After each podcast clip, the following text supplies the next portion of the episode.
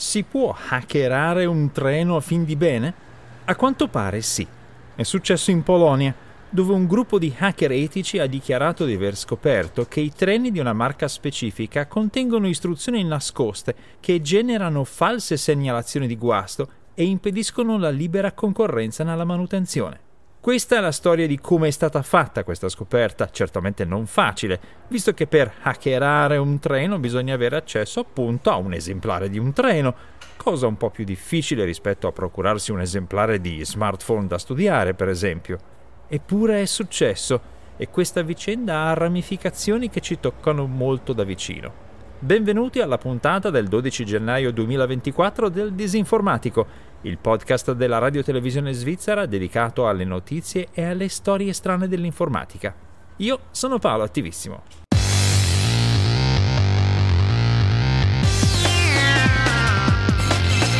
Il Disinformatico.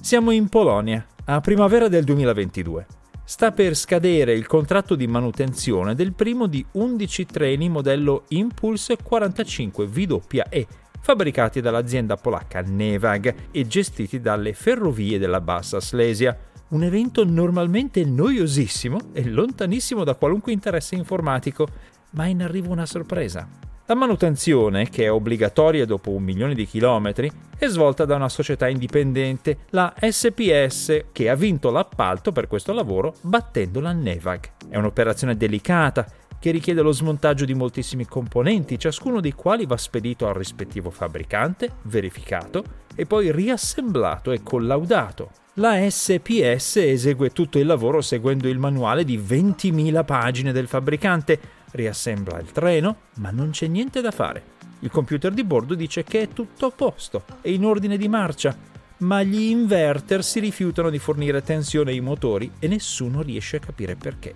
Un secondo treno dello stesso modello viene sottoposto allo stesso procedimento e avviene la stessa cosa.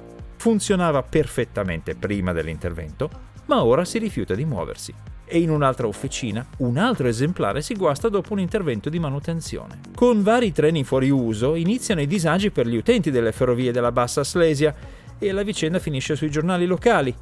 La Nevag spiega che i treni sono stati bloccati da un sistema di sicurezza non meglio precisato, di cui però non c'è traccia in quelle 20.000 pagine di manuale. Alla SPS, la ditta che dovrebbe fare manutenzione e far ripartire quei treni misteriosamente bloccati, si accumulano i ritardi e le relative penali e la tensione, quella psicologica, non quella elettrica, sale. Avendo esaurito ogni altra strada tecnica, qualcuno ha un'idea chiedere a un gruppo di hacker etici di esaminare la questione. Il gruppo si chiama Dragon Sector e ha esperienza anche nel settore delle macchine industriali informatizzate, ma un treno è un caso decisamente insolito. Con fatica, i tre membri di Dragon Sector riescono a scaricare dal treno una copia del software di gestione del computer e iniziano a esaminarlo. Ma è un lavoro lento e difficile. Dopo un mese e mezzo di tribolazione degli informatici, con i treni ancora bloccati, le ferrovie della Bassa Slesia perdono la pazienza e annunciano l'imminente rescissione del contratto, che verrà passato alla Nevag. Ma il giorno prima della scadenza, gli informatici riescono a trovare una configurazione del computer di bordo che fa ripartire i treni e quindi le ferrovie decidono di non rescindere quel contratto. L'esame svolto dal gruppo di hacker etici rivela che il software di questi treni ha delle caratteristiche molto particolari. Per esempio, contiene delle coordinate geografiche che sembrano a prima vista casuali, ma sono quelle dei centri di manutenzione ferroviaria polacchi. Il software include anche una serie di istruzioni che impediscono al treno di muoversi se rimane per almeno 10 giorni presso uno di questi centri. E ci sono anche altre istruzioni che bloccano il treno quando viene sostituito uno dei suoi componenti grazie a un controllo sui numeri di serie dei vari pezzi. E salta fuori che il blocco può essere annullato premendo una particolare sequenza di tasti nella cabina di guida, tutte funzioni non documentate dai manuali. Su un altro esemplare dello stesso treno viene trovato del codice che gli ordina di guastarsi dopo un milione di chilometri. Il 21 novembre 2022 succede un altro evento insolito. Un ulteriore esemplare che non era in manutenzione rifiuta di partire dicendo che il compressore è guasto, ma i meccanici lo controllano e dicono che va benissimo. L'analisi del software di bordo fa emergere un'istruzione che dice specificamente che va visualizzata la segnalazione di guasto al compressore dopo una certa data. Non mancano le sorprese anche a livello hardware.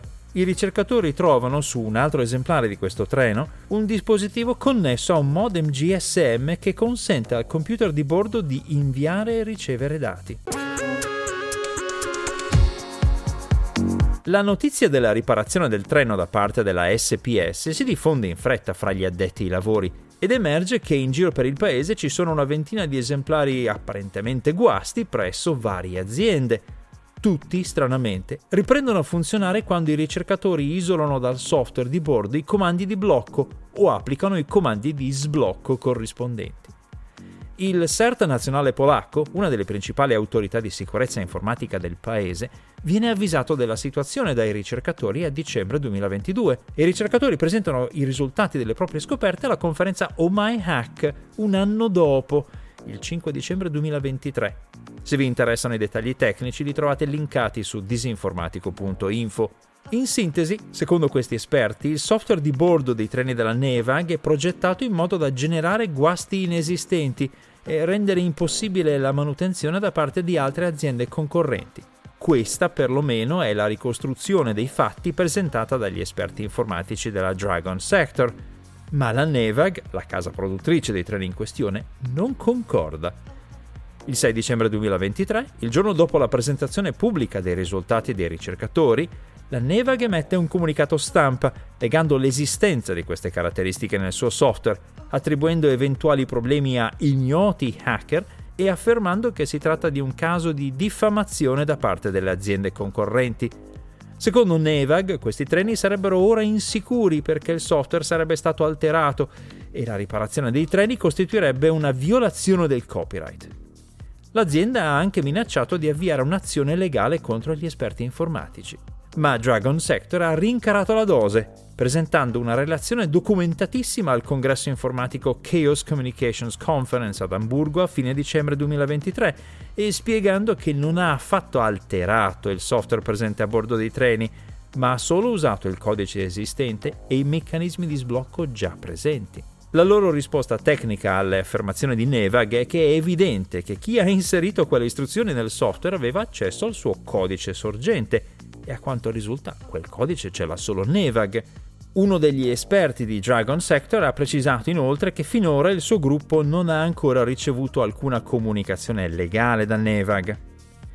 La questione è ancora in evoluzione, ma l'ex ministro degli affari digitali della Polonia ha confermato che il governo ne era a conoscenza da tempo e ha dichiarato che secondo lui la Nevag non è una vittima in questa vicenda. Lo scenario che si va delineando, insomma, è quello purtroppo tipico di tanti prodotti elettronici di consumo, dagli smartphone alle stampanti alle macchine per il caffè. Il fabbricante usa il software di gestione per inserire delle funzioni nascoste che inventano manutenzioni fittizie, rifiutano riparazioni effettuate da terzi, o non accettano cartucce o capsule tecnicamente compatibili offerte da altri produttori. Una pratica anticoncorrenziale illegale in molti paesi che danneggia i consumatori e arricchisce i fabbricanti che la adottano. È però insolito vedere queste tecniche applicate a un treno, in una sorta di dieselgate ferroviario.